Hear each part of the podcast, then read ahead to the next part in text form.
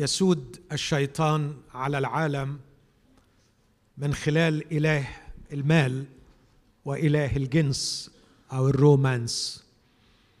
إله العلاقات الرومانسية.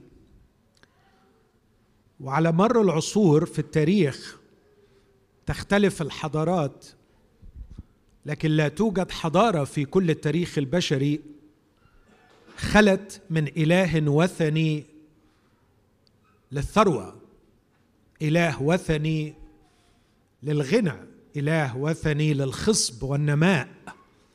تختلف الأسماء من حضارة إلى حضارة لكن يظل أن كل حضارة لديها إله تعبده يرضونه بقرابين مختلفة لكي يضمنوا الثروة والصحة والوفرة. وأيضا لم تخلو حضارة من الحضارات من إله الجنس والاستمتاع. أحيانا بيبقى إله أحيانا بتبقى إلهة. لكن دائما في كل حضارة يوجد إله أو إلهة للعلاقات الرومانسية للجنس والمتع الجنسية. تغيرت الحضارات وتغيرت العصور. وجاهل من يظن أن العبادة الوثنية اختفت من العالم. فقط اختلفت الأشكال. لكن لم يزل إبليس يسود في العالم بآلهة الأوثان. فالناس لم تزل تعبد آلهة غريبة. ولم تزل الوصية الأولى مكسورة. لا تكن لك آلهة أخرى أمامي. تحب الرب إلهك من كل قلبك من كل فكرك من كل قدرتك من كل نفسك. لا يكن في قلبك مكان لإله آخر. لكن العدو بذكائه الحاد. يغير من أشكال العبادة لكنه دائما يضمن وجود عباد. رسول بولس قال إنه ما يذبحه الأمم للأوثان إنما يذبحونه للديمونز للشياطين. اذا وراء العبادة الوثنية شياطين. والشيطان لا يهمه إن كان الناس يسجدون له ويعبدوه في صورة حرفية منظورة أو صورة معنوية. المهم عنده أنه يضمن تحويل قلوب الناس عن الله الحي الحقيقي ويغريهم لكي يستمروا في عبادته.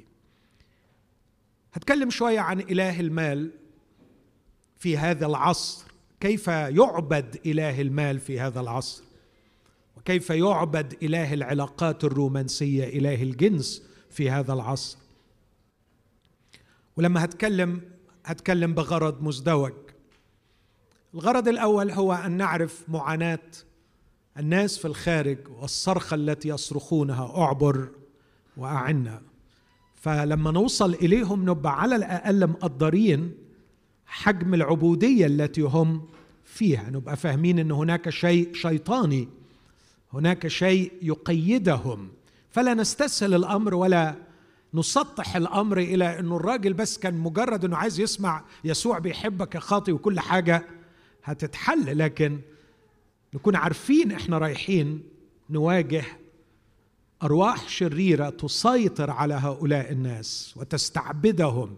ولقد ظلوا في عبادتها عصور ربما قرون أو عقود في هذه المناطق.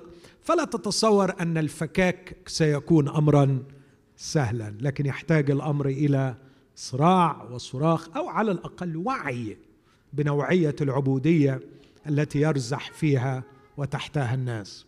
لكن الغرض الثاني هو أننا نحن كأولاد الله للأسف الشديد أحيانا آه، نخون الرب إلهنا ونعبد معه آلهة غريبة. وكما كانت الصيحة قديما اعزلوا الآلهة الغريبة من بينكم وأعدوا قلوبكم للرب واعبدوه وحده.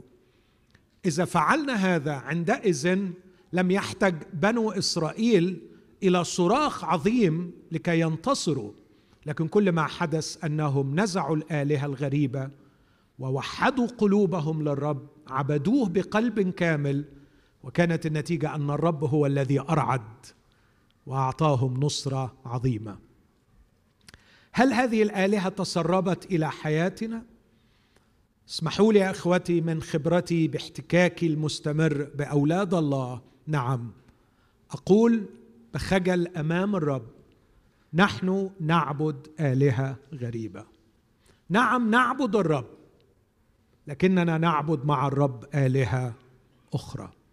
وكما كانت صيحة أنبياء الله في العهد القديم دائما لشعب الرب أن يعزلوا الآلهة الغريبة. أصلي أن يقودني الرب ويقود كل إخوتي أن نفتش على الآلهة الغريبة في حياتنا ونعزلها. في يوم من الأيام كان الرب ينوي على بركة يعقوب. وعندما عمل الرب في قلبه تلقائيا لوحده جمع أهل بيته وقال لهم اعزلوا الآلهة الغريبه كان يعقوب يعلم أنه توجد آلهة غريبة في بيته. واليوم الرب يضعنا أمامه في هذا الاجتماع ويسألنا هل توجد آلهة غريبة اوثان في حياتنا؟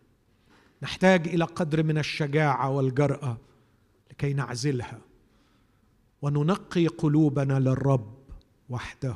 آمين. هل نحن مستعدين لهذا؟ إخوتي لا أريد أن أطيل الكلام في حجم البركات المحجوزة. حجم البركات المحجوزة بسبب وجود آلهة غريبة. عندما تخرج الآلهة الغريبة من القلب ستأتي بركات الله. بلا حصر فليعطنا الرب هذه الشجاعة. اذا هتكلم شوية عن إله المال وهيكون كلامي في البداية إلى حد كبير اقتباسات من أكثر من مصدر لكن أهمهم كتاب أحب إنكم تقروه لم يترجم بعد إلى العربية أتمنى إنه يترجم قريبا. كتبوا رجل الله المعلم تيموثي كيلر اسمه counterfeit gods الآلهة المزيفة. اللي بيقرأ باللغة الإنجليزية حتى يترجم هذا الكتاب أتمنى أنه تكون لي فرصة أنه يقرأ. لكن هناك بعض المصادر الأخرى من أشخاص غير مؤمنين. اقتبست منهم لتأكيد الأفكار التي يقدمها تيموثي كيلر. يقول المال يمكن أن يصير أكثر بكثير من مجرد مال. يمكن أن يصير إلها قويا مغيرا للحياة. أكيد بيغيرها إلى الأسوأ. مغيرا للحياة ومشكلا للثقافة. وثن يكسر قلب من يعبده. وثن يكسر قلب من يعبده. زي ما قال بالضبط ديفيد فوستر والاس إنها هذه الآلهة تأكل من يعبدها وهو حي. تأكله وهو حي. هنا تيموثي كيلر يقول وثن يكسر قلب من يعبده. هنعرف يعني إيه تعبد المال لكن على الأقل محتاجين بس كده نبدأ نتفهم أننا نتعامل مع بركة عظيمة تحتها خطين بركة عظيمة لكن قد تنقلب دون أن ندري بسبب تغيير توجه القلب تجاهها تنقلب البركة إلى إله وثني يكسر قلب من يعبد. فكر معايا دلوقتي وانت قاعد في رصيدك في البنك فكر في مرتبك فكر في الفلوس التي تصل إليك فكر في أحلامك من جهة المشروعات فكر في أحلامك من جهة الأرباح التي ستحققها. فكر. لا عيب هذه كلها بركات. بس أرجوك ارجوك وإحنا بنفكر فيها. خلينا كمان نفكر. إن كل هذه الثروة كل هذه الممتلكات هذا المرتب هذا الدخل قد ينقلب إلى وثن يكسر قلب من يعبد سواء كان المال كثيرا أو قليلا. أوعوا تتصوروا أن عبادة وثن المال قاصرة على الأغنياء إنها للأغنياء وأيضا للفقراء. كتب نيتشه وأتعجب إنه نيتشه ما أعتقدش إن في شخص ما سمعش الاسم ده. نيتشه أشرس فيلسوف ملحد ضد الله. حتى اللحظة الأخيرة وهو يموت كان يوجه قبضته إلى الله. وهو صاحب العبارة الشهيرة God is dead. موت الله. يكتب ويقول إنه مع غياب الله في الحضارة الغربية سنستبدل الله بالمال. سنستبدل الله بالمال. يقول تيموثي كيلر ما كان يصنع في القديم من أجل محبة الله يصنع الآن من أجل محبة المال. أي من أجل محبة ما يسقينا في الحاضر أكبر شعور بالقوة والضمير الصالح.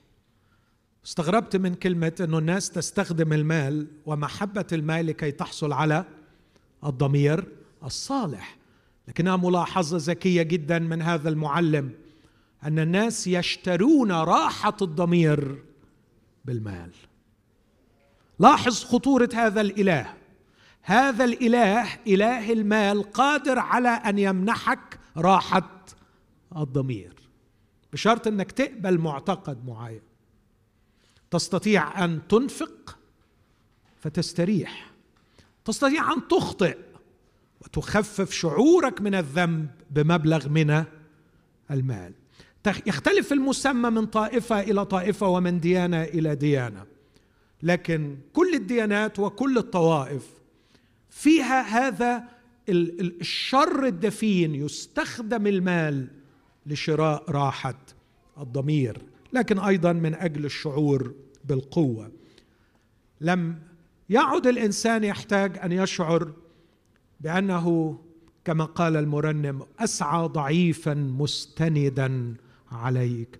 لم يعد هذا التقي الذي يقول احفظني يا الله لأني عليك توكلت. لقد ضاع الشعور بالضعف عندما امتلأت الجيوب بالثروة.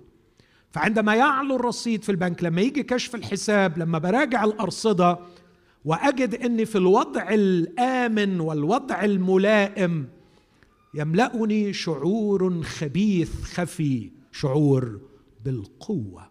وعلى قدر ما يزداد منسوب هذا الشعور بالقوة الاتي من مراجعة للأرصدة يقل على الفور وفي الحال حجم احتياجي للاستناد على الله.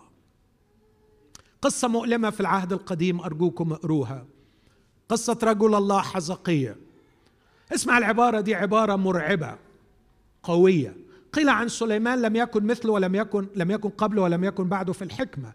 قيل عن حزقية لم يكن قبله ولم يكن بعده في الاتكال على الرب. على الرب إله أبائه اتكل وقبله لم يكن مثله وبعده لم يكن مثله. بس حزقية غني وغني قوي. وجاله سنحريب ملك أشور وحاصره بدل ما يركع على ركبه ويصرخ للرب ويقول له عليك اتكل أباؤنا فنجوا اتكلوا فنجيتهم.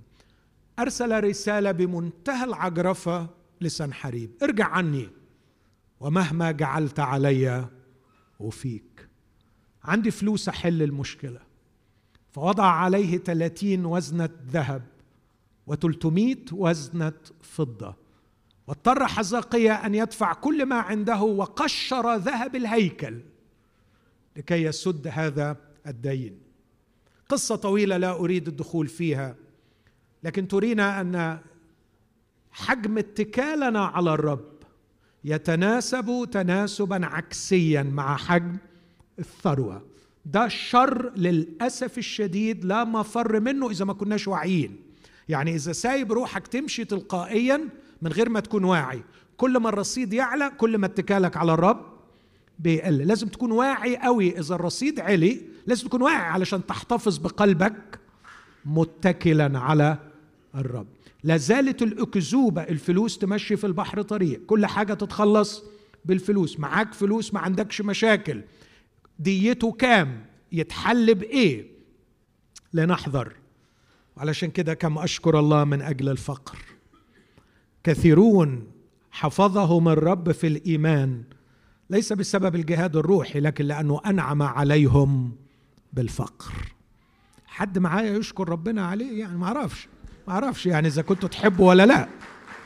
لكن آه، بحكي دايما الحكاية بتاعت خادم الله اللي راح يزور بلد أخ برسوم ميخائيل زمان في يمكن الأربعينات ولا الخمسينيات. راح يزور بلد في صعيد مصر وعزموا واحد أخ والناس كانوا واقفين خجلانين يقولوا له ما تروحش لأنه عارفين ظروف الراجل ظروف مرة. لكن الراجل أصر وعينه دمعت وقال أنا عشان فقير ما تخلوهوش يجي عندي. فراح زاره.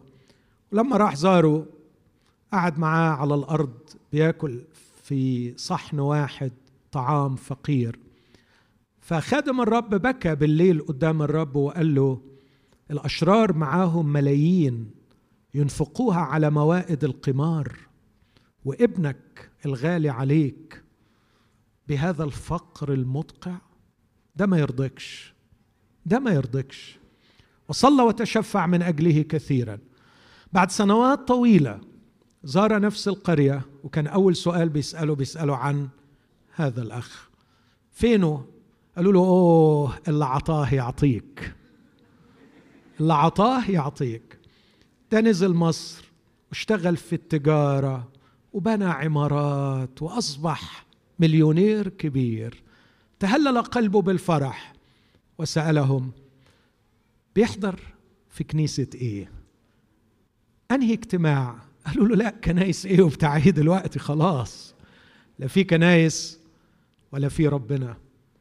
بكى خادم الرب في تلك الليلة في نفس المكان اللي بكى فيه في المرة الأولى وقال له حرمت تتدخل في شغلك.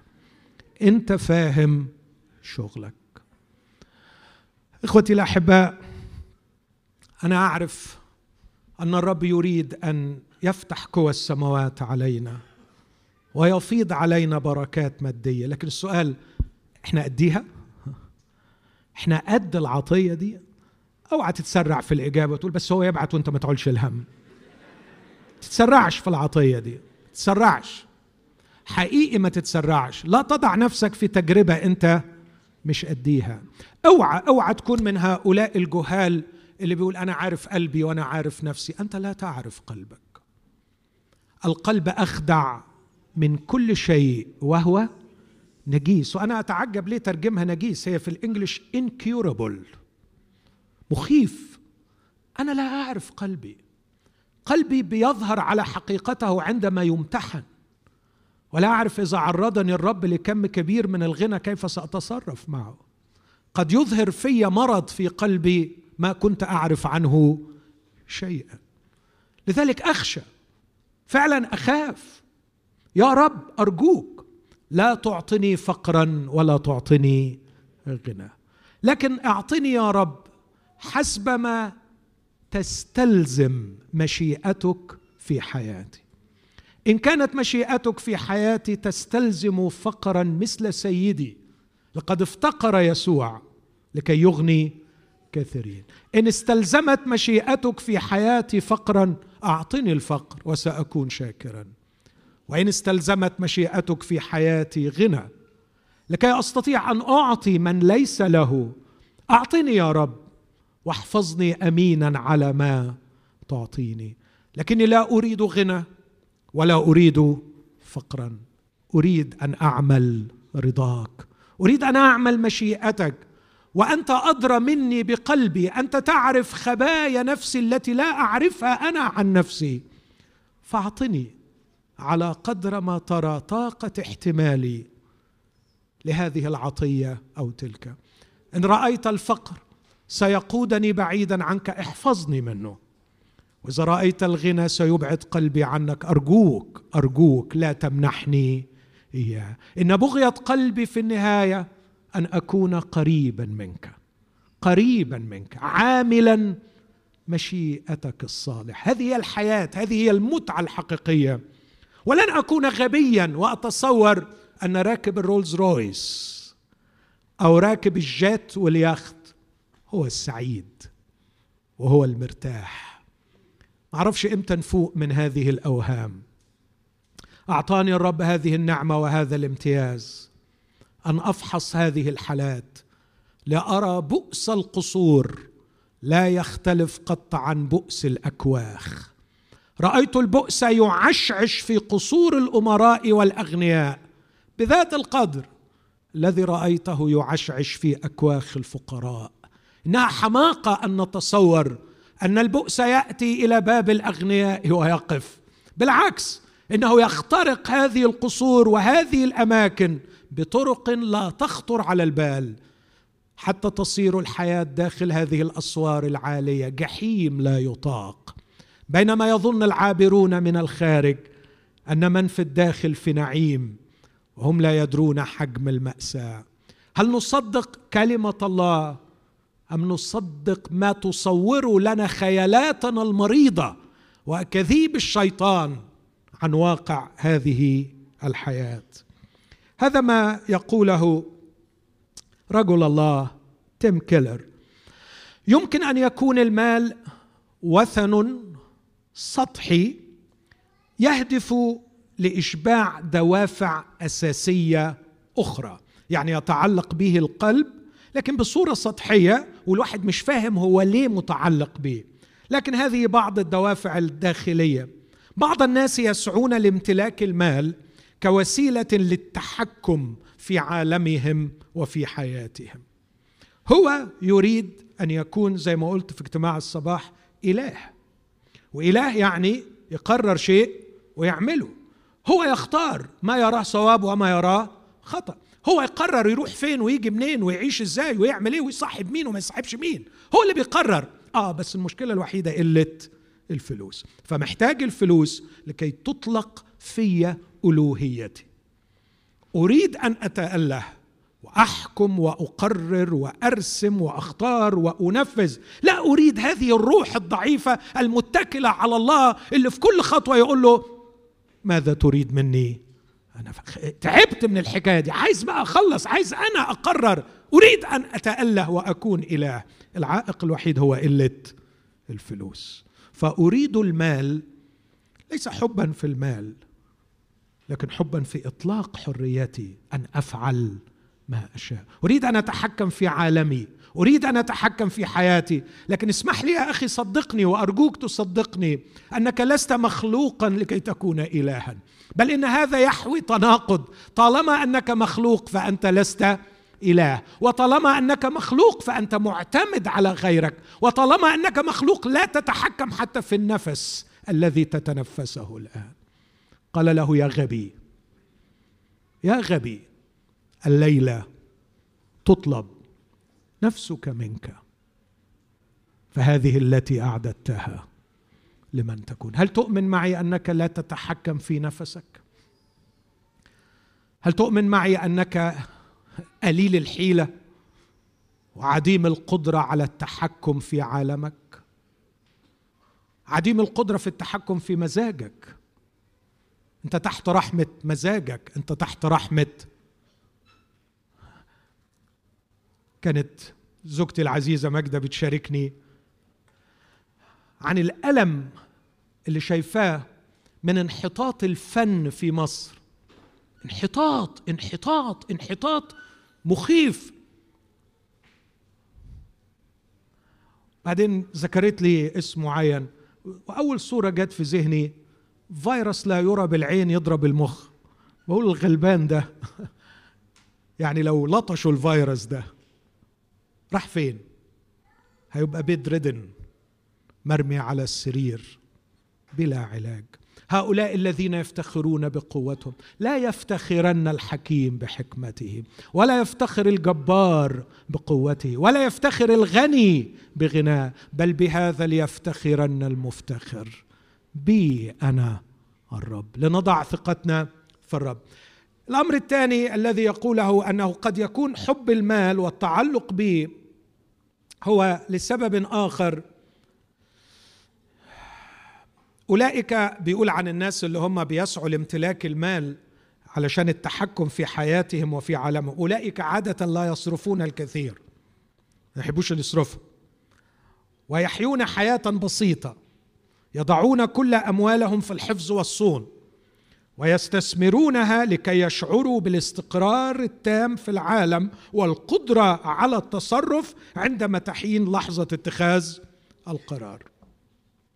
لكن آخرون يسعون لامتلاك المال لسبب آخر للوصول لدوائر اجتماعية معينة وينفقون المال ليزيدوا من جمالهم ومن جاذبيتهم.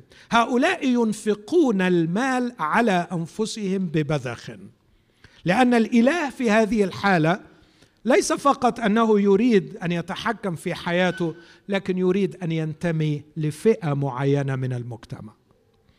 عنده شعور عميق بالنقص. طالما إني لا أستطيع أن أصل إلى هذا المستوى فأنا ينقصني شيء. أنا أعاني من الشعور بالنقص. أنا أعاني من احتقار النفس.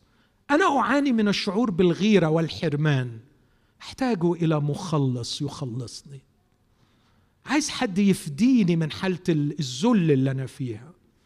أريد مخلصا أريد فاديا. يستخلص نفسي من حالة الشعور بالنقص والغيرة والذل الذي أنا فيه. آه ما أعظمك أيها المخلص المال. فأنت إلهي. أنت أنا بتكلم بالنيابة عنه. بعد الشر علي مئة مرة. لكن أنا بتكلم نيابة عن الغبي اللي بيقول كده. ما أعظمك أيها المخلص فعندما تملأ رصيدي بالمال أستطيع أن أشتري السيارة التي يركبونها وأسكن في المنطقة التي يسكنون فيها وأتصرف بنفس الطريقة فأخلص من هذه الأحاسيس. فأنت أيها المال ربي وإلهي لأنك أنت مخلصي أنت منقذي من هذا الوضع المزري الذي أوجدتني فيه. قلة المال. يصبح المال الها لكيما يخلص الإنسان من وضع نفسي معين. لكن الفئة الثالثة آخرون يسعون لامتلاك المال لسبب خبيث يمنحهم السيطرة على الآخرين. ده لا مشغول إنه يزود أرصدته ليدير حياته ولا مشغول بالمال علشان ينتمي لطبقة معينة لكن فقط عنده مرض خبيث يحب يسيطر على الآخرين. فعلا بيبقى مستمتع جدا إنه يرفع من يشاء ويذل من يشاء يقرب من يريد ويبعد عنه من يريد. يتحكم في مصائر الناس يعرف يتكلم باللغة اللي هو عايزها مع الحد اللي هو عايزه بالطريقة اللي هو عايزها. ولا يمكن أن يمارس هذا إلا في وجود المال. فيعبد المال ويصير المال إلهه لأنه يمنحه القدرة على التأله والتحكم في حياة الآخرين. ما أخبثه إله؟ استخدم الرب يسوع كل استعارات عبادة الأوثان عندما علم عن الطمع والمال. فيقول عن محب المال ثلاثة أمور وهي أمور ثلاثة يفعلها الناس مع الأوثان. إنهم يحبونهم إنهم يثقون فيها إنهم يطيعونها. عبدة الأوثان يحبون أوثانهم يثقون فيها ويطيعوها. وعابد المال يحب المال ويثق في المال ويطيع المال. محب المال هم أولئك الذين يجدون أنفسهم يحلمون بالمال نهارا وليلا ويفكرون في طرق جديدة لجلب المزيد من المال وفي ممتلكات يريدون شرائها وينظرون نظرة غيره غيره وحسد لمن يمتلك أكثر منهم. إذا إذا شغلت بحب المال وشغلت بذكره عمن سواه وأصبح هو الذي يناجيك في ليلك وفي نهارك بقي المال مسيطر عليك بقي هو حبيب قلبك. بقي هو حبيبك؟ وبقي هو إلهك. محبة المال هي أنك تحلم به. تفكر فيه كثيرا. على فكرة ما تقوليش خلينا طبيعيين وناس وإحنا ب... الكلام ده أنا زهقت منه وما عدتش أستحمله. على فكرة اللي عارف إنه بشر وغلبان ومطحون وظروفه صعبة مش يقعد طول الوقت بيحلم بالمال لكن يقعد طول الوقت يصرخ لإلهه. أفلا ينصف الله مختاريه الصارخين مش الحلمانين بالمال؟ لكن الصارخين إليه نهارا وليلا. لكن إذا انعقدت الأمال لا على الرب بل على المال عندئذ صار المال إلها. الذين يثقوا في المال وده اللي الرب يسوع اتكلم عنه وقال إنه دخول جمل من ثقب إبرة أيسر من دخول غني إلى ملكوت الله. وبعدين لما وضح يقول الذين يتكلون على أموالهم يثقون. فعندما تثق فيه يعني إيه تثق فيه تشعر بالسيطرة على حياتك وبالأمان والاستقرار بسبب الثروة. ما عنديش مشكلة. لو في عيا في فلوس.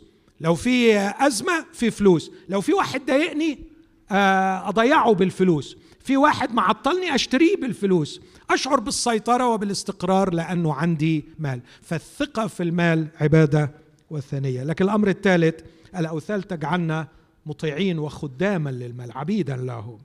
عندما قال يسوع إننا نخدم المال فاكرين؟ لا يقدر أحد أن يخدم سيدين فما معنى أن يكون المال إلها لك؟ أن تحبه أن تتكل عليه أن تخدمه. تصير خداما له. إذا عشت من أجل المال فأنت عبد. ولكن إن جعلت الله هو محور حياتك فذلك ينزل المال من على العرش. ويقلص من مكانته. وعندما تكون هويتك وضمانك في الله لا يستطيع المال أن يتحكم بك من خلال القلق والرغبة. إما هذا أو ذاك. إما الله. إما الله للحب والثقة والخدمة أو المال. لكن يا إخوتي أقدر أنظر إلى المال من منظور تاني. لو تفتكروا في الصباح قلت إني أستطيع أن ألخص تاريخ البشر عموما في أنه بحث عن حضن مفقود وبحث عن مجد مفقود. هو محتاج لحضنه يضمه ومحتاج مجد يكلله. والإلهين دول بالذات الرومانس والمال بيشتغلوا في المنطقتين دول بشكل قوي. فالمال يعطي شعور بالأمان ويعطي شعور بالمجد. فشعور الشخص إن له كرامة وله مجد أعتقد إنه مرتبط قوي بحجم الثروة اللي هو بيمتلكها. آه طبعا ده على العكس من كلام كاتب المزمور لما يقول للرب أنت مجدي ورافع رأسي.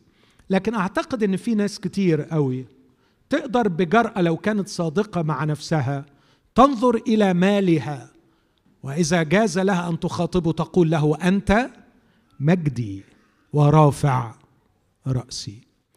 أنا أعرف ناس كتير قوي عندما زال عنهم مالهم انتحروا. لأنه لا يستطيع أن يعيش بدون مجد وكرامة يأخذها من المال. ففضل الموت عن الهوان لأن الكرامة والمجد مرتبطان بالمال. أرى أن المال يعطي للأسف شعور بالأمان مزيف ويعطي أيضا شعور بالمجد والكرامة المزيفة. أما الحضن فأعتقد أنه مرتبط بالحب ومرتبط أيضا بالأمان. وعشان كده لما هتكلم على الاثنين دول هركز كتير على فكرة الحب وفكرة الأمان. الاحتياج للمجد يدفع الناس ربما على مستوى غير واعي إلى البحث عن المال. هقول تاني الاحتياج للمجد. يدفع الناس للبحث عن المال. فأنا موافقك مية في المية إنك محتاج للمجد لأن الله خلقك للمجد. بمجد وكرامة كللته. أنتم مصدقيني في اللي بقوله ده؟ الرب يدي لك مجد. الرب يدي لك هيبة. الرب يجعل من هيبته عليك. الرب يجعل لك جلال ملكي. صدقني. الرب يجعلك مكرما. صرت عزيزا في عيني مكرما. الرب يعطيك كرامة ويعطيك هيبة ويعطيك جمال. ما توطيش نفسك. ما توطيش نفسك. المشكلة إنه عندنا عدم إيمان في هذا الأمر. عندنا عدم إيمان أن الله يعطينا كاولاده بس ده طبعا محتاج جهاد روحي. يعطينا جلال وكرامة ومجد. وعلشان كده بنلجأ للآلهة الأخرى نعبدها لكي تعطينا هذا الجلال هذا المجد. فالسؤال اللي بطرحه هل ال psychologists هل ال philosophers هل الناس في العالم بيقولوا إن الإنسان فعلا بيدور على المجد؟ هل بيثبتوا النظرية اللي بطرحها إن الإنسان في أعماقه كائن باحث عن المجد لأنه منذ أن خرج من محضر الله فقد جلاله ومجده اللي مرتبط بيه بسبب ارتباطه بالله؟ نعم. اسمعوا واحد اسمه إرنست بيكر. إرنست مش مسيحي ملحد لكن كاتب عملاق. كتب وحصل على جوائز كثيرة جدا. كاتب أمريكي يقول إن مشكلة البحث عن المجد أو البطولة لهي مشكلة مركزية في الحياة البشرية. انها متجذرة بعمق في الطبيعة البشرية أكثر من أي شيء آخر. هذا لأنها ترتكز على شيئين. ده تحليله اللي أنا رافضه. بس ده تحليله لأنه هو شايف اللي أنا شايفه شايف إن الناس مجنونة بالبحث عن المجد. أنا تفسيري ببساطة منذ أن رفض الخضوع لمن فوقه فقد السلطان على ما تحته. عندما رفض أن يحني هامته لإلهه فقد هيبته على كل من حوله. وأقول للإنسان أيها الإنسان الكريم أنت مخلوق للمجد. ارجع إلى إلهك واحن رأسك أمامه. يعطيك الرب جلالا وهيبة وكرامة على كل ما حولك. عندما يخضع لمن فوقه يخضع له ما تحته. وإذا عصي على ما فوقه لم يبقى له أي سلطان أو جلال. اسمعوا الراجل الحكيم قائد المئة. راجل في منتهى الروحانية رغم إنه أممي والرب شهد عنه لم أجد في إسرائيل إيمانا بمقدار هذا. الرب يسوع بيقول له أنا آتي وأشفي غلامك. قال له لا يا سيد كلام الملوك ملوك الكلام. حضرتك مليان بالجلال وحيث كلمة الملك هناك سلطان. لا يا سيد أنت أنت ما تجيش أنت تقول قل كلمة. فيبرأ غلام. إيه الجمال ده؟ إيه الروعة دي؟ إيه يا ابني جبت منين الحلاوة دي؟ بعدين يسوع يبص له بتعجب وكأنه بيسأل سؤالي أنت يا ابني جبت منين ده؟ قال له يا سيد أنا أنا فاهم الكلام ده. تعرف ليه؟ لأني أنا إنسان مش بيقول صاحب سلطان. أنا إنسان مرتب تحت سلطان.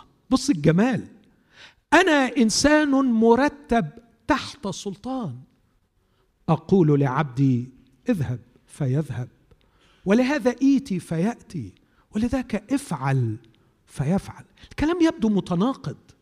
كنت أتصور أن يقول أنا إنسان مرتب تحت سلطان أخضع. ما أنت بتقول تحت السلطان لكن هو لما قال أنا تحت سلطان شرح إنه هو لي سلطان وكأنه بيقول له سلطاني على ما تحتي مستمد من خضوعي لسلطان يعلوني.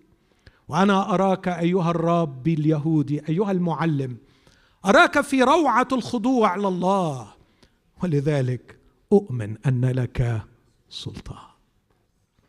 اراك خاضعا لله لذلك اؤمن ان كلمة تخرج من فمك لها سلطان. على قدر ما اخضع له على قدر ما يزداد سلطاني على جسدي. على جيبي سلطاني في بيتي في كل مجال لي كلمة فيه. وعلى فكرة كل واحد فينا ليه منطقة ليه كلمة فيها. فكر أكيد ليك كلمة على منطقة معينة. على الأقل على الأقل على جسمك. مفيش واحد إنسان بدون سلطان. وعلى قدر خضوعك لله على قدر زيادة سلطانك وقوة السلطان. يقول إرنست بيكر هذه الكلمات إن مشكلة بحث الإنسان عن المجد هو بيشوفها من ناحية ثانية خالص بقى. أنا وجهة نظري إن بحث الإنسان عن المجد كانت بسبب انفصاله عن مصدر المجد. هو بيقول إنها بسبب نرجسية طبيعية تميز أي كائن حي. اورجانيزمك نارسيسيزم ده تفسيره. لكنها ترتكز أيضا على حاجة أخرى حاجة الطفل لتقدير الذات كشرط جوهري لنمو حياته. من هنا أنا متفق معه أن البشر يبحثون عن المجد ومتفق معاه في اللي جاي ده. بص اللي جاي بيقول إيه. اختلفت معاه بس في تفسير ليه البشر بيدوروا على المجد. بيقول من هنا يمكن يمكن النظر للمجتمع كل المجتمع الذي نعيش فيه على أنه نظام مشفر نظام ليه كود معين. شطارتك إنك تعرف الكود بتاعه. نظام مشفر لتحقيق المجد للإنسان. هذا يعني أن المجتمع في أي مكان ما هو إلا أسطورة حية عن أهمية الحياة البشرية والاستماتة في خلق المعنى لها. من هنا يصبح كل مجتمع ديانة سواء كانت الديانة السوفيتية هو كاتب الكلام ده سنة 74 أو 73 وخد الجائزه على الكلام ده سنة 74 فكان لسه الاتحاد السوفيتي في مجده في وقتها أو يعني في موجود. بيقول الديانة السوفيتية أو الديانة الماوية ماو بتاع الصين هما ديانات. تماما اسمع الكلمتين اللي جايين دول. كالديانة العلمية science as religion وعشان كده بيسموه حاليا الكتاب scientism مش science لكن scientism زي ما بنقول secularism زي ما بنقول atheism زي ما بنقول agnosticism بقي في scientism ففي ناس بتعتبر العلم هو الدين اللي هيمنحنا المجد وهيمنحنا القوة والسلطان على كل شيء. لكن يقول إن الديانة السوفيتية والديانة الماوية تماما كالديانة العلمية والديانة الاستهلاكية. كونسيومرزم وأنا أعتقد هو ده الإله الذي يعربد في شوارع دبي. إله الديانة الاستهلاكية. فعلى قدر ما تشتري على قدر ما تملك وتسود وعلى قدر ما تحاط بهالات المجد. فمجدك مستمد من اللوجو بتاع ملابسك ومن ماركت سياراتك ومن موقع وعنوان بيت بل حتى من رقم تليفونك. وأحيانا رقم سيارة. تدفع ملايين من أجل رقم لأنه المجد. كونسيومرزم عبادة إله المال من خلال ديانة الاستهلاك. هل من مغامرين شجعان في دبي يتمردوا على هذا الإله؟ هل من متمردين شجعان يتمردوا على ديانة الاستهلاك؟ ونستهلك ما يكفينا وليس ما يعطينا المجد. بس إمتى نوصل لكده؟ إذا أخذنا جرعات المجد اللازمة من مصدر آخر. لكن عندما أراك أو عندما أراني عندما أراني لاهثا وراء جرعات مجد من وراء الاستهلاك أعلم أني لم أشبع كما ينبغي بعلاقتي بنبع المجد الحقيقي. يقول المسيح إن هذا عائق للإيمان بالله. اسمع العبارة في يوحنا خمسة. كيف تقدرون أن تؤمنوا وأنتم تطلبون أو تقبلون مجدا بعضكم من بعض؟ يعطونك المجد بسبب ما تملك. يعطونك المجد عندما تفرح بهذا المجد عندما تفرح به هذا يعني أنك ناقص في جرعات المجد الحقيقي. كيف تقدرون أن تؤمنوا وأنتم تقبلون مجدا بعضكم من بعض؟ والمجد الذي من الإله الواحد لستم تسالونه مش عايزين مجد من الله عايزين مجد من بعضكم البعض. يستكمل ويقول كل هذه ديانات مهما حاول أصحاب الديانات هذه أن ينأوا بأنفسهم بعيدا عن الدين باستبعاد الأفكار الدينية والروحانية من حياتهم. إن البحث عن المجد لهو شيء طبيعي وعلينا أن نقر بوجوده. إلا إن الإقرار بوجوده قد يطلق قوة مكبوتة قد تكون مدمرة للمجتمعات كما نراه يحدث أحيانا. والواقع هو أن المجتمعات كانت وستظل ليست سوى منظومة رمزية بناء من الأدوار والعادات والقواعد المنظمة للسلوك مصممة لتخدم كوسيلة لتحقيق المجد الأرضي. تالي لو كان عايش في دبي هنا هقولها تاني العبارة الأخيرة دي. المجتمعات بتتصمم بطريقة معينة هو بيقول ليست سوى منظومة رمزية بناء من الأدوار والأبراج وكل ما هو جديد وكل ما هو عظيم وكل ما هو كبير وكل ما هو مبهر وكل يوم جديد وجديد وجديد بناء من الأدوار والعادات والقواعد المنظمة للسلوك مصممة لتخدم كوسيلة لتحقيق المجد الأرضي. لكن أنتقل لكاتب آخر اسمه جيمس تويتشل. عامل كتاب غريب اسمه اد كالتس ديانة الإعلانات. أنا ما بتفرجش على التلفزيون هنا ما أعرفش تلفزيونكم بيذيع إيه. لكن أكيد المليارات اللي بتابع كإحصائيات مليارات تريليونات بتنفق كل سنة على الإعلانات. منظر الإعلانات في الشوارع في شارع الشيخ زايد أحيانا بقعد أحسب ده كم متر في كم متر الإعلان ده. لو في حد بيفهم في الإعلانات هنا من فضلك بس يقول لي هو ده إيجاره كام في السنة؟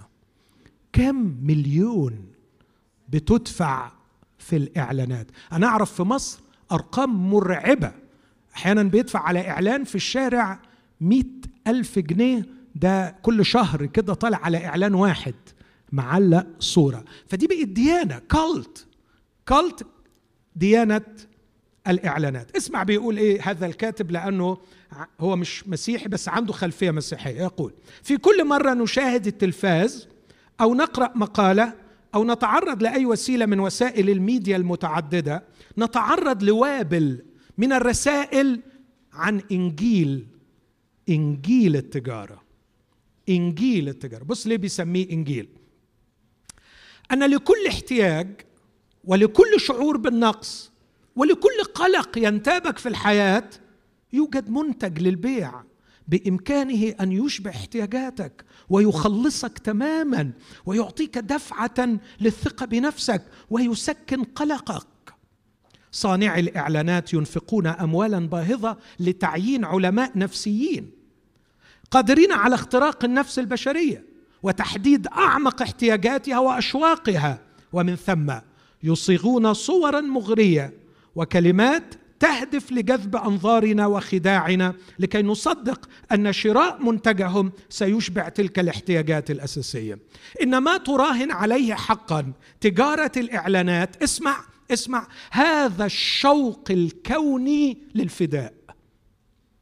هذا الشوق الكوني للفداء. إن كثير من صناع الإعلانات الأولون في أمريكا كانوا مسيحيون. وكثيرا ما كانوا أبناء لكهنة وقصوص.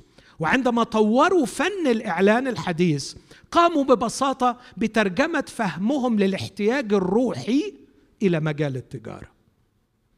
عرفوا عطش الناس الروحي ونقلوه إلى مجال التجارة. اسمع بيقول إيه. التسلسل الروحي في الإنجيل الحقيقي من خطية ذنب فداء. خطية ذنب فداء.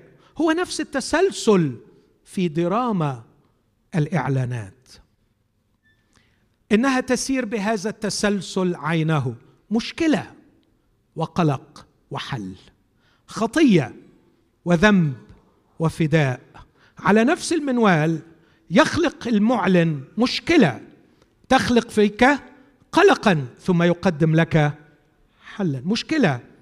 وقلق وحل. لهذا فالإعلان التلفزيوني أصبح بكلمات تويتشل دراما أخلاقية لعصرنا. نرى رجلا أو امرأة في مأزق. لديه صداع أو لديه برد. شخص آخر يظهر على الشاشة من بعيد. يعده بالراحة. مستشهدا بقوة المنتج المعلن عنه. الباحث يجرب المنتج ثم هللويا تم حل. المشكلة. الحياة وردية من أعلى يأتي صوت المذيع فقط ليؤكد على المزايا العظيمة لهذا المخلص والفادي. المخلص الذي يخلصك من الشعور بالنقص في هذا الأمر أو في ذاك الأمر. هتبقى وهتبقى وهتبقى. من الواضح أن صناع الإعلانات على دراية كبيرة بصرخة الإنسان للخلاص وهم حريصين لاستغلالها. من خلال الإعلان تقدم لنا ديانة إشباع الشهية والذات على أنها الحل لمشكلة الإنسان والمواساة لشعورنا بالنقص بل وطريقا للخلاص تستخدم أحدث وسائل التواصل والإقناع للضغط علينا لنخدم الإله الأكثر شهرة. هو هنا تويتش الكاتب نخدم الإله الأكثر شهرة بالولايات المتحدة وثن الاستهلاك. لكن ممكن تشيل الولايات المتحدة وتحط حطوا أنتوا بقى ما تحطونيش في مشاكل. الإله الأكثر شهرة في ال هو وثن الاستهلاك. إن ممارسة ديانة الاستهلاك مثل شرب مياه مالحة فكلما شربت منها أكثر عطشت أكثر. لا يوجد ابدا قدر كافي من الغنى والقوة للإشباع. ولا يوجد أبدا قدر كافي من الممتلكات المادية لتمحي الشعور بالذنب. ومهما جملت تلك ومهما جملت تلك الأشياء بقاؤنا الوجيز. حلوة الكلمة دي بقاؤنا الوجيز. هنا في الإمارات لا ما أقصدش. بقاؤنا الوجيز هنا في الأرض. آه أنتوا عارفين وده شيء بيقلقكم إن البقاء هنا وجيز. لا نفسي تعرفوا إن البقاء وجيز حتى في كل الأرض. فلا يمكن أن ياخذونا لما هو أبعد. فالقول القديم محق لا تستطيع أن تأخذها معك. لكن أختم في هذا الأمر. الرب يسوع عجيب في حديثه عن الطمع. عبادة الإله أو وثن الاستهلاك يخلق فينا حالة من طمع والعجيب إن الرب يسوع لما جه يتكلم عن الطمع قال تحرزوا من الطمع. احذروا من الطمع. وتيموثي كيلر بيقول ليه ربنا ما قالش احذروا من الزنا؟ غريبة مع إنه أكيد علمنا كتير وخوفنا من الزنا بس ما قالش احذر. بص هذه هي الكلمات بالنص. يقول يسوع انظروا وتحفظوا من الطمع. هذه جملة رهيبة. فكر في خطية الزنا. الزنا مثلا لا يقول يسوع احذروا أن لا تكونوا تمارسون الزنا لأنه لا يحتاج أن يقول ذلك فنحن نعرف الزنا. لكن بالرغم من أن العالم مليء بالطمع والمادية إلا أن الناس لا يرون أن هذا ينطبق عليهم. إن الطماعين في حالة إنكار. صعب جدا تلاقي زاني في حالة إنكار لكن ممكن تلاقي 99% من الطماعين في حالة إنكار. أنا بخدم ناس كتير. كتير بيعترف بسهولة إنه زاني لكن عمري ما أفتكر حد اعترف إنه هو طماع. خلي بالك ممكن تكون طماع وأنت مش عارف. ما هو الطمع؟ الطمع ليس محصورا في حب المال بل القلق المفرط بشأنه. هو يبين لنا السبب الذي يجعل مشاعرنا خاضعة لسيطرة حسابنا البنكي. يقول يسوع فإنه متى كان لأحد كثير فليست حياته من أمواله. أن تكون حياتك هي أموالك يعني أنك أهو الطمع اسمع تعرف بناء على ما تمتلكه. تعرف على بناء على ما تمتلكه وتعرف بناء على ما تستهلكه. فالتعبير هنا عن هوية شخصية مبنية على المال. لما يسوع يقول حياتك من أموالك هو ده الطمع. يعني إيه حياتك من أموالك؟ يعني أنت وصلت إلى مرحلة أن هويتك تعتمد على ما تملك أو على ما تستهلك. هي تشير إلى أناس إذا فقدوا ثروتهم لا يتبقى لديهم هوية. إذا فقدوا ثروتهم لا تتبقى لهم هوية. قيمتهم الذاتية مبنية على قيمتهم المالية. والحل هو إعادة توجيهك لكرم المسيح في الإنجيل. كيف سكب غناه من أجلك؟ لا تحتاج أن تقلق بشأن المال فيما بعد. فالصليب دليل على رعاية الله لك. الصليب دليل على رعاية الله لك ويمنحك الأمان. لا تحتاج أن تحسد الآخرين بسبب مالهم فيما بعد. فحب المسيح وخلاصه يمنحانك مكانة رائعة. مكانة لا يمكن أن يمنحها المال. المال لا يستطيع أن يحميك من المآسي ولا يستطيع أن يمنحك التحكم في عالم فوضوي. عالم ممكن بكرة تلاقيه مفلس فاكرين ولا بتنسوا؟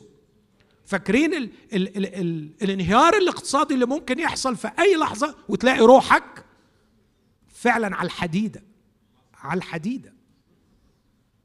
المال لا يمنحك التحكم في عالم فوضوي. الله وحده يستطيع أن يفعل ذلك. الله يستطيع أن يضمن حياتي عندما ينقلب كل شيء راسا على عقب. الله وحده ليس عنده تغيير ولا ظل دوران. يا بختهم اللي وضعوا ثقتهم فيه. الذي يكسر سلطان المال عليك ليس جهودك الفائقة للتمثل بالمسيح ولكن تعمق فهمك لخلاص المسيح. ما لديك في شخصه؟ ومن ثم الحياة طبقا للتغيرات التي يصنعها هذا الفهم في قلبك. هو قاعدة عقلك وإرادتك ومشاعرك. الإيمان بالإنجيل يعيد تشكيل دوافعنا وفهمنا لأنفسنا وهويتنا ونظرتنا للعالم. أما الخضوع الظاهري للقواعد المسيحية بدون تغيير للقلب سيكون سطحيا وعابرا. اكتفي بهذه الكلمات تاني يا أسيس وبعد لي الوقت الله يخليك. قول لي أنا ليه قد إيه بالظبط دلوقتي؟ بدون أي مجاملة. برضه الساعة زي بتاعت الصبح؟ عديت الساعة بقد إيه؟ قول لي بالظبط. ساعة وخمس دقايق. أمركم لله. يعني حرام أجهز حاجات وما تستفيدوش منها. هقول كلمتين عن الحب.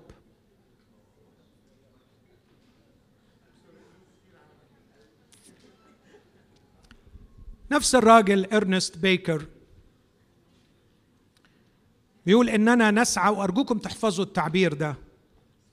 ابوكاليبتيك رومانس ابوكاليبتيك رومانس يعني الترجمة القريبة للصواب الرومانسية الخرافية. هذا الوهم الكبير الذي يبيعه العالم ويعبده الناس إله الرومانسية الخرافية. نتوقع من الجنس والرومانسية أن يمنحاننا التسامي والمعنى. الأمران اللذان كان يستقيانهم البشر قديما من الإيمان بالله. راجل ملحد بيقول الكلام ده. بيقول بعدما رفضنا الإيمان بالله بقينا بنستقي المعنى والتسامي من خلال البحث عن العلاقات الرومانسية.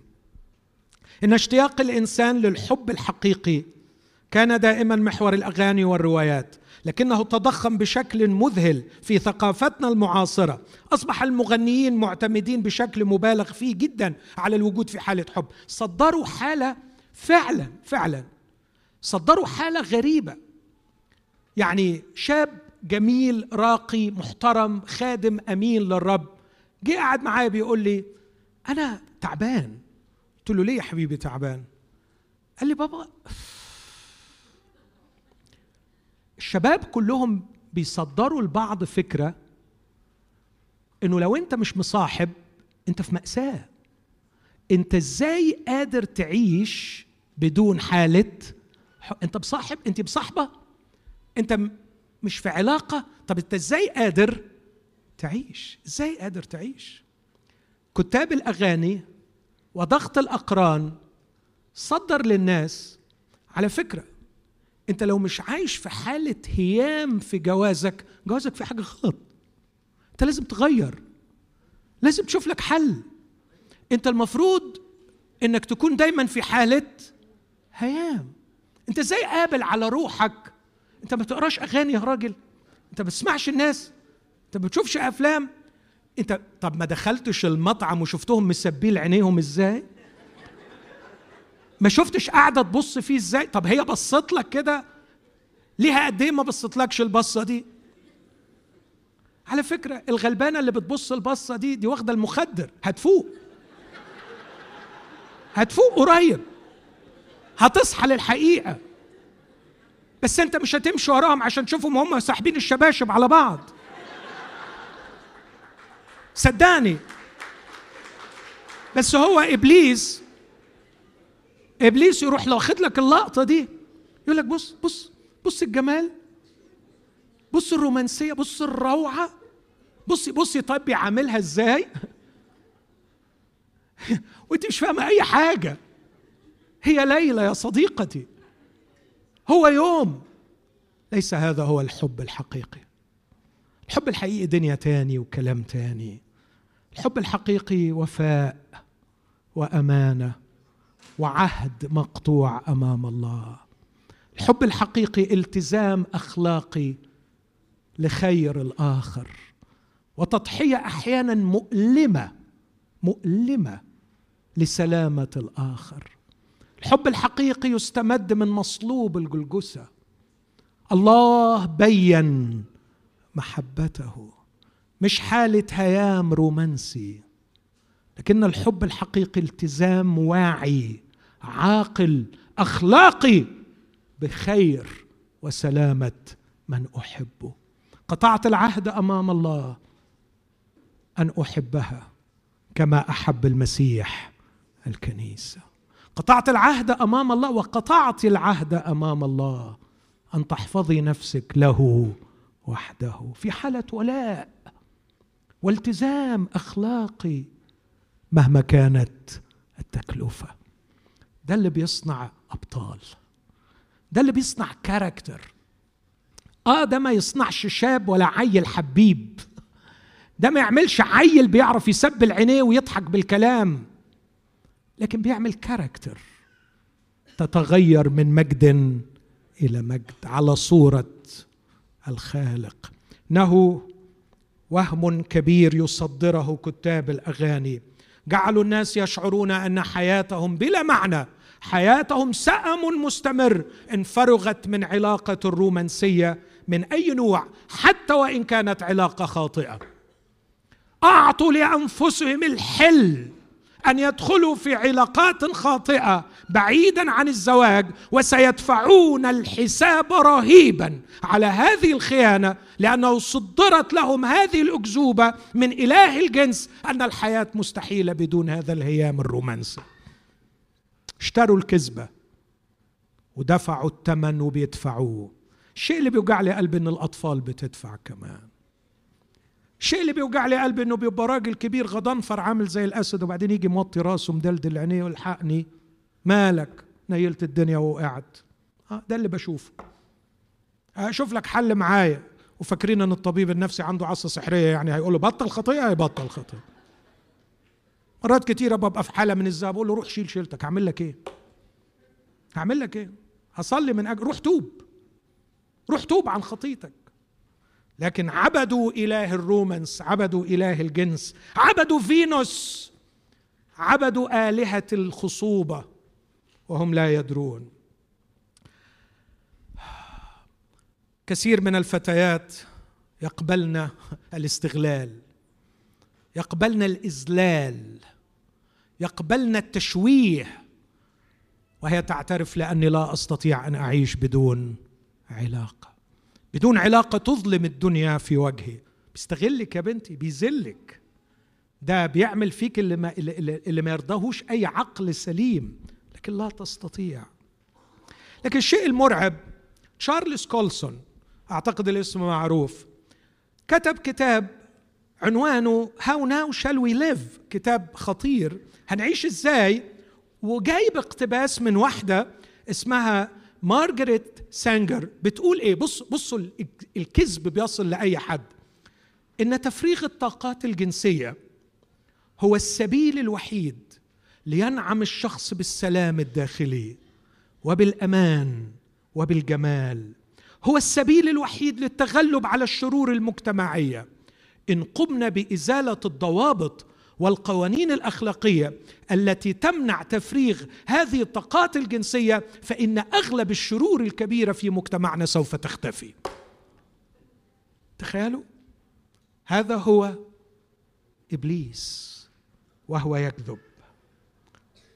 يا إنها كما يقول كولسون تقدم عقيدة الخلاص. إنها تقول إن الأخلاق هي أصل كل الشرور وأن التعبير الجنسي الحر هو طريق الفداء. ده الخلاص بتاع إبليس. بل واستخدمت لغة دينية. إذا دعت النخبة الجنسية لإزالة المحرمات الأخلاقية التي تكبل جسد الإنسان وروحه. تخيلوا؟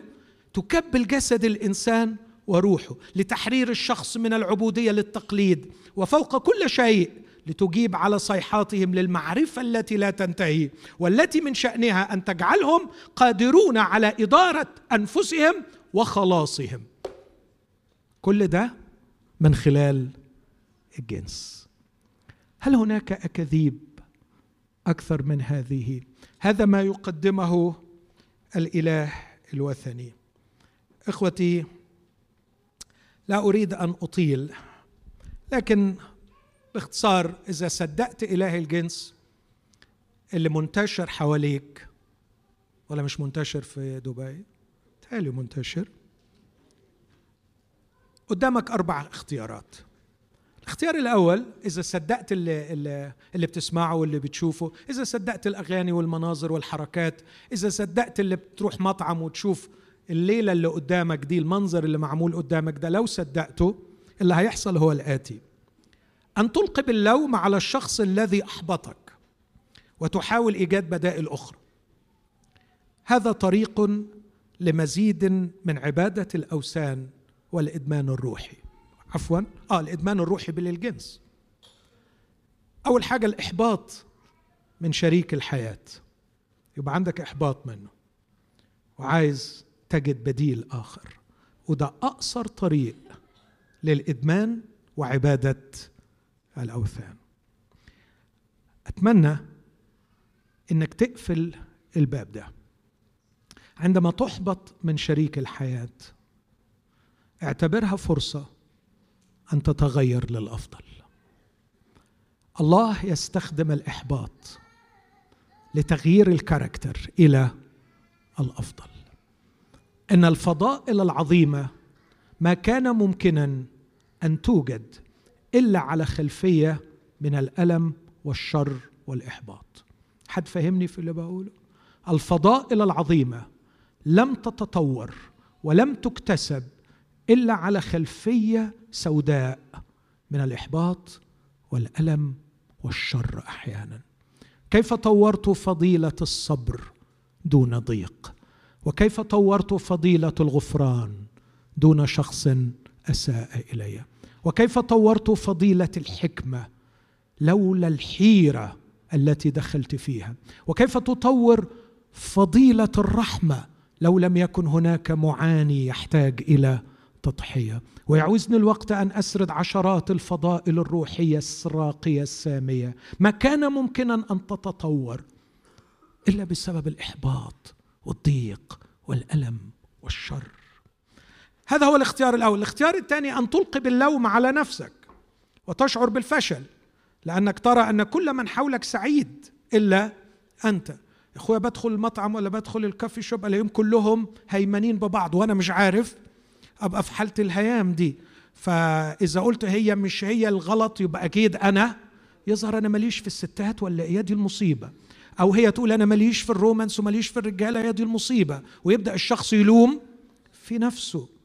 نتيجة تصديق الأكاذيب أو أن تلقي باللوم على العالم وتلعن الجنس الآخر بأكمله. هذا سيجعلك متحجر وساخر وفارغ. لكن الحل الرابع وهو الأعظم. اسمع أن تعيد ضبط مركز حياتك تجاه الله. اظبط البؤرة ركزها على الله مش على شريك الحياة. مش على طرف من الجنس الآخر. شريك الحياة ما هوش الله. ما تحملهوش عبء إسعادك في هذه الحياة. هو مش مسؤول عن إنك تبقى ساتيسفايد في الدنيا. كتبت مرة كلمة عملت لي دوشة كبيرة. مع إني ما بكتبش كتير وبالمناسبة يعني دي بين قوسين أنا مش بتاع social media لا بقرأ ولا بتابع ولا بعرف ولا عايز أعرف عشان ما حدش يتبرع ويبعت لي. لكن هو مجرد حساب على تويتر بغرض التواصل مع بعض المفكرين اللي ممكن ربنا يفتح طريق مش عشان الحكاوي الفارغه بتاعت الكنايس والمؤمنين. فكتبت مرة قلت اثنان يحتاجان لعلاج نفسي شخص يشعر بأن مسؤوليته إسعاد كل من حوله. وشخص آخر يشعر أن سعادته هي مسؤولية كل من حوله. على فكرة ده مرض. إنك تحمل شريك حياتك مسؤولية إشباعك أنت كده عملته إلهك وعندي خبر سيء جدا ليك هو على فكرة مش الله. هو مش الله. الوحيد القادر على إشباع أعمق أعماقك هو الله. وأقول لك على خبر تاني. يورجن مولتمان واحد من أكبر اللاهوتيين يقول إن أعمق أعمق احتياجاتنا ليس أن أحصل على ما أرغب فيه لكن أن أدرك أني أنا نفسي مرغوب فيا. ودي أنا مصدقها وأنصحك تصدقها. أعمق أعمق احتياجاتك مش إنك تحصل على الحاجة اللي نفسك فيها لكن تعرف إن في حد نفسه فيك. طب الحد ده مين؟ اللي هيشبع أعمق أعمق احتياجاتك هو الله. وهل الروعه لما الله يقابلك ويقول لك كل يوم على فكرة أنا نفسي فيك. أنا بحبك. أنا برغبك. اسمعيني صوتك. أريني وجهك. أنا نفسي فيك. نفسي تقرب مني. كأني أقول له بص أنا مقدر مشاعرك بس بصراحة أنا عايز أسمعها منها. لو ما جاتش منها ملهاش لازمة. أمين. نعقل بنعمة الرب. نعقل ونكبر ونتطور ونعرف إنه شريك الحياة ليس هو مصدر الإشباع. إني أحتاج آه، عشان ما حدش يفهمني غلط. أنا أحتاج للحب الرومانسي. أنا أحتاج لشريك الحياة. الحب الرومانسي عطية من الله. الحب في إطار الزواج بركة ونعمة كبيرة لكن ليس مصمم لإشباع أعمق احتياجات الإنسان. وعندما يتحول إلى مصدر لإشباع أعمق احتياجات الإنسان جعلناه وثن جعلناه إله. والميديا كلها حواليك والإعلانات كلها حواليك شغالة على دماغك علشان تخليك تعبد هذا الإله. بدون حالة هيام رومانسية أنت كئيب وتعيس. أنت حياتك أنت أيامك بتضيع هدر. الحق روحك يا مسكين. طب اعمل حاجة. خلاص العمر بيعدي. أنت وصلتي كام دلوقتي؟ طب وبعدين هتفني شبابك ولسه ما لقيتيش حد بيحبك. اقلبيه شوفي لك حد تاني. أو خليه كده بس اتصرفي. ما هو مش معقول. طب ما هو كله حواليك بيقول أن الحياة مستحيلة. هذه أكذوبة من أكاذيب الشيطان. يا لكم الدمار يا لكم الدموع يا لكم الهلاك الذي أصاب النفوس والبيوت. اسمع يقول اضبط مركز حياتك تجاه الله. وقل مع سي إس لويس حين أجد في نفسي شوقا لا يمكن أن يلبيه أو يشبعه. أي اختبار في هذا العالم؟ يكون التفسير الوحيد الصحيح أني خلقت من أجل عالم آخر وأضيف للعلاقة مع شخص آخر. خلونا نقف ونقول له بختارك بختارك وبتعهد قدامك أن أرجع عن كل إله عبدته معك. أمين. إله الجنس إله الرومانس إله المال. أنا عايز اللحظات دي إذا سمحتوا ليا. تكون لحظات حقيقية. بناخد فيها قرارات بجد. العالم يصرخ أعبر وأعنا. ما أعتقدش هنقدر نروح نخلص الناس المدهوكة والمدهوسه دي وإحنا نفسنا واقعين في المصايب السوداء دي. فالليلة بنعمة الرب ليلة شفاء وحرية وتحطيم للوثنين دول. سيطرة إله الاستهلاك والمال. إن كان لنا قوت وكسوة فلنكتفي بهما. لأننا نؤمن بمن قال لا أهملك ولا أتركك. لذلك نقول واثقين الرب معين لي فلا أخاف. كم واحد مصدق في وعد الرب؟ لا أهملك ولا أتركك. لا أهملك ولا أتركك. يا رب أنا ثقتي مش في رصيد ولا في رئيس ولا في وزير ولا في اقتصاد دولة لكن الرب يهتم بي. أنت تعولني يا سيد. أنت مسؤول عني وعن أولادي. أنت مسؤول عن أماني وسلامي. أعتبر نفسي خائنا يا سيدي إن وضعت ثقتي في رصيدي. المال يضيع أنت لا تتغير. المؤسسات الاقتصادية تنهار لكن أنت ليس عندك تغيير أو ظل دوران. لن أكون غبيا وأضع ثقتي في إله المال. وأؤمن يا سيدي أنك بمحبتك وعلاقتك الشخصية بي قادر أن تشبع أعمق أعماقي. قادر أن تملأ عميق احتياجي للحضن. دعني أختبر هذا. دعني أختبر هذه الضمة الروحية. فك كل قيد قيدني به العدو بإله الجنس. وجعلني أتصور أن الإشباع الوحيد يأتي من الجسد ومن الحس. دعني أنظر في عينيك وأرى حجم أشواقك إلي. فأهتف وأقول أبي وأمي قد تركاني والرب يضمني. دعني أختبر. سيل محبتك الجارف وهو يخترق أعماقي. فيملأ معين الحب عندي. فليس فقط أشبع وأدوس العسل لكن أفيض للخارج. أنهار ماء حي. أكون تلميذك. أخدم معك وأعمل معك. تجري من بطني أنهار ماء حي. برجع عن كل إله عبدته معاك. أرجوك ارجوكي ما ترنمش الترنيمة دي إلا إذا كان فعلا في توبة حقيقية. بعزم.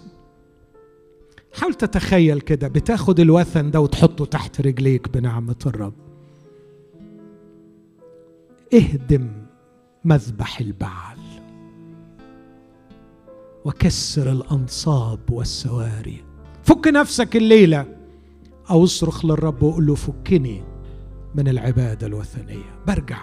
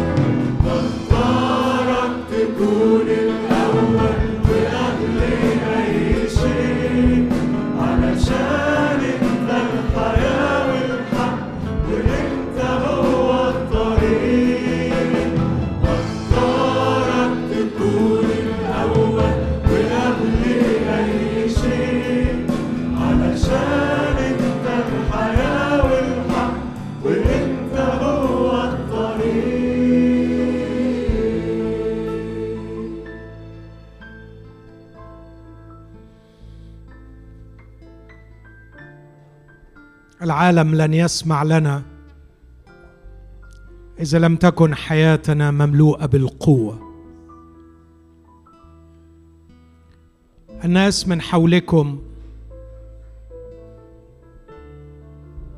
في شديد البؤس من الداخل. آلهتهم تسحقهم وتأكلهم أحياء. أغنياء. لديهم الكثير لكنهم يفقدون إنسانيتهم يوما وراء الآخر. يصرخون فعلا أعبر واعنا يحتاجون للمخلص يحتاجون ليسوع المسيح. قل له عايز أختبرك. عايز اختبرك تدخل إلى اعماقي أكثر وأكثر وأكثر. فأرتفع وأرتفع وأرتفع. وأرى أبعد وأرى أعمق. وأرصد احتياجات الناس الحقيقية. وأحبهم. وأذهب إليهم بشخصك. وأتركك فيهم. انطباعات قوية عنك بمجرد حضوري وكلامي معهم. أنت الجالس على الكروبيم. حضورك يسقط داجون على وجهه. لأكن هذا الكاهن الذي يحمل الحضور الإلهي على كتفيه أحملك يا إلهي إلى معاقل الأوثان. أحملك إلى هيكل داجون وأنت تعلن حضورك هناك من خلالي. فيسقط الوثن وتقطع يديه. ينكسر أمام حضورك القوي. تسقط السلاسل ويأتي السجان. سائلا أعظم سؤال ماذا ينبغي أن أفعل لكي أخلص؟ وأكون يا سيدي جاهزا بالجواب. آمن بالرب يسوع المسيح. فتخلص أنت وأهل بيتك. اسكب في من حبك للناس. واملأني من جديد بحبك أنت لي. املأ معين محبتي واحتياجي للحب. املأ معين احتياجي للحب. آخذ منك وأفيض للآخرين. أخرج قويا رافع الرأس. أخرج قويا شاعرا بعظمة ما أملك قوة المصلوب وقوة الإنجيل. أخرج بجلال الملك وهيبة الكاهن. أحببتني وغسلتني من خطاياي بدمك وجعلتني ملكا وكاهنا. سأذهب لعملي إن كان عملا كبيرا أو صغيرا. بغض النظر عن التايتل بغض النظر عن الوظيفة سأذهب إلى عملي ملك وكاهن. كاهن يمثل أمامك من أجل الناس وملك يدير كل ما تحته حسب إرادتك. أخضع ليك. أحبك واحب الناس. وأخلص على كل حال قوم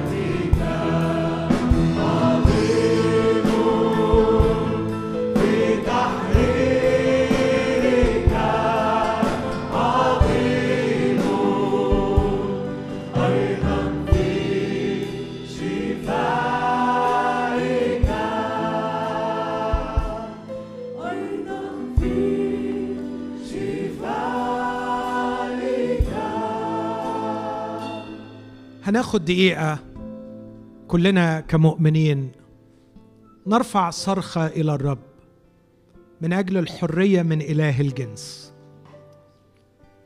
بحيث أن كل شخص في هذا المكان مقيد بشكل أو بآخر في عبادة هذا الإله يعطيه الرب اليوم حرية كاملة بنعمة الرب. خلونا نغمض عينينا ونرفع ايادي طاهرة للرب. صارخين إليه. يا رب. يا رب بخجل شديد. نعترف بالنيابة عن كل أخ أو أخت. سقطوا في عبادة هذا الإله الوثني القذر والمرعب الذي خرب البيوت. وحطم الأجساد ومنع شهادة الكنيسة من النمو. نصرخ طالبين الغفران. ارحم أيها السيد واغفر خطيتنا. فك أسر وحرر. واخلق كراهية. لا للجنس لأنه بركة من عندك لكن لإله الجنس. للإله الوثني. لهذا الروح الشرير الذي يزرع الخيانة. الخيانة لك والخيانة لشريك الحياة. فك يا أبانا بعمل روحك القدوس وبقوة صليب ابنك يسوع. فك وحرر واكسر قيد كل أسير. جميعنا نقول باسم المسيح. آمين. آمين. خلونا ناخد كمان دقيقة نصلي من أجل كل شخص مقيد بإله المال. نرفع أيادي طاهرة ككنيسة. عن كل أخ وأخت طار نومه قلقا. وسيطر عليه إله حب المال. هذا الوثن القاسي هذا الوثن القاسي الذي خرب الحياة وأوقف الشهادة وحطم النفوس والبيوت. فك الأسر من ربط القيمة بالمال من ربط الهوية بالمال أيها السيد اغفر خطيتنا عندما جعلنا مخلصنا وفادينا هو المال. سمحنا. ها نحن أمامك ننزع هذا الإله الغريب. علمتنا لا تقدروا أن تخدموا سيدين. لا تسمح أن نحبه ولا تسمح أن نثق فيه ونتكل عليه. ولا تسمح أن نعبده ونخدمه إن كنا خدمناه في الماضي اغفر خطياتنا فنحن مخلوقين لنخدمك يا سيد. وإن كنا أحببناه وشغلنا به وإن كنا اتكلنا عليه اغفر لنا هذه العبادة الوثنية. اسمعنا يا إلهنا في أعماقنا. صوتك المجلجل من القديم لا تكن لك آلهة أخرى أمامي. اسمع يا إسرائيل الرب إلهنا رب واحد.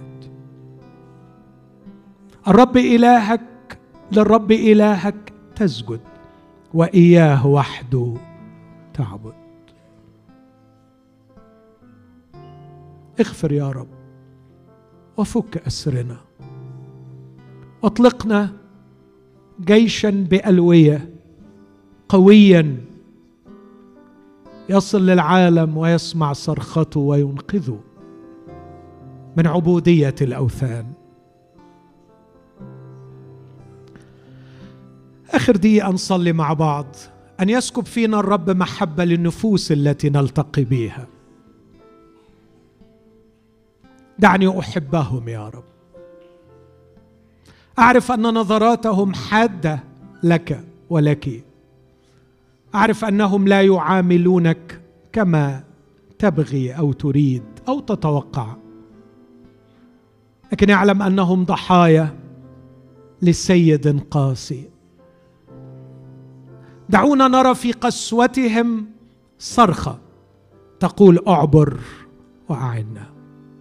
دعونا نرى في طمعهم وفي جشعهم بل وفي ظلمهم لنا صرخة صرخة عميقة مكتومة في داخلهم. تعلن حاجتهم لمخلص يفك أسرهم يكسر قيودهم يحررهم. من يد سجان قاسي سيذبحهم. ارسلنا مياها تروي العطاش. ارسلنا جنودا يفكون الأسرى. ارسلنا أطباء حاملين بلسان الشفاء. ارسلنا خداما نخدم لا نخدم من المتعبين والمجروحين. اسمعوا معي يا إخوتي رسالة المسيح. روح الرب علي لأنه مسحني. لأشفي المنكسر القلوب. أشفي المنكسر القلوب. لأنادي للمأسورين بالإطلاق وللعمي بالبصر وأرسل المنسحقين في الحرية وأنادي بسنة الرب المقبولة. هذه رسالتك يا كنيسة المسيح. المسيح صعد إلى السماء لكن الرسالة مستمرة من خلال الكنيسة. ارسلنا. ارسلنا نشفي المنكسر القلوب. ارسلنا نبشر المساكين. ارسلنا نرسل المنسحقين في الحرية. ارسلنا ننادي للعمي بالبصر. ارسلنا. ارسلنا إلى أشغالنا إلى عائلاتنا. ننادي بسنة مقبولة للرب. شعب الرب كله يقول في اسم المسيح. آمين آمين آمين.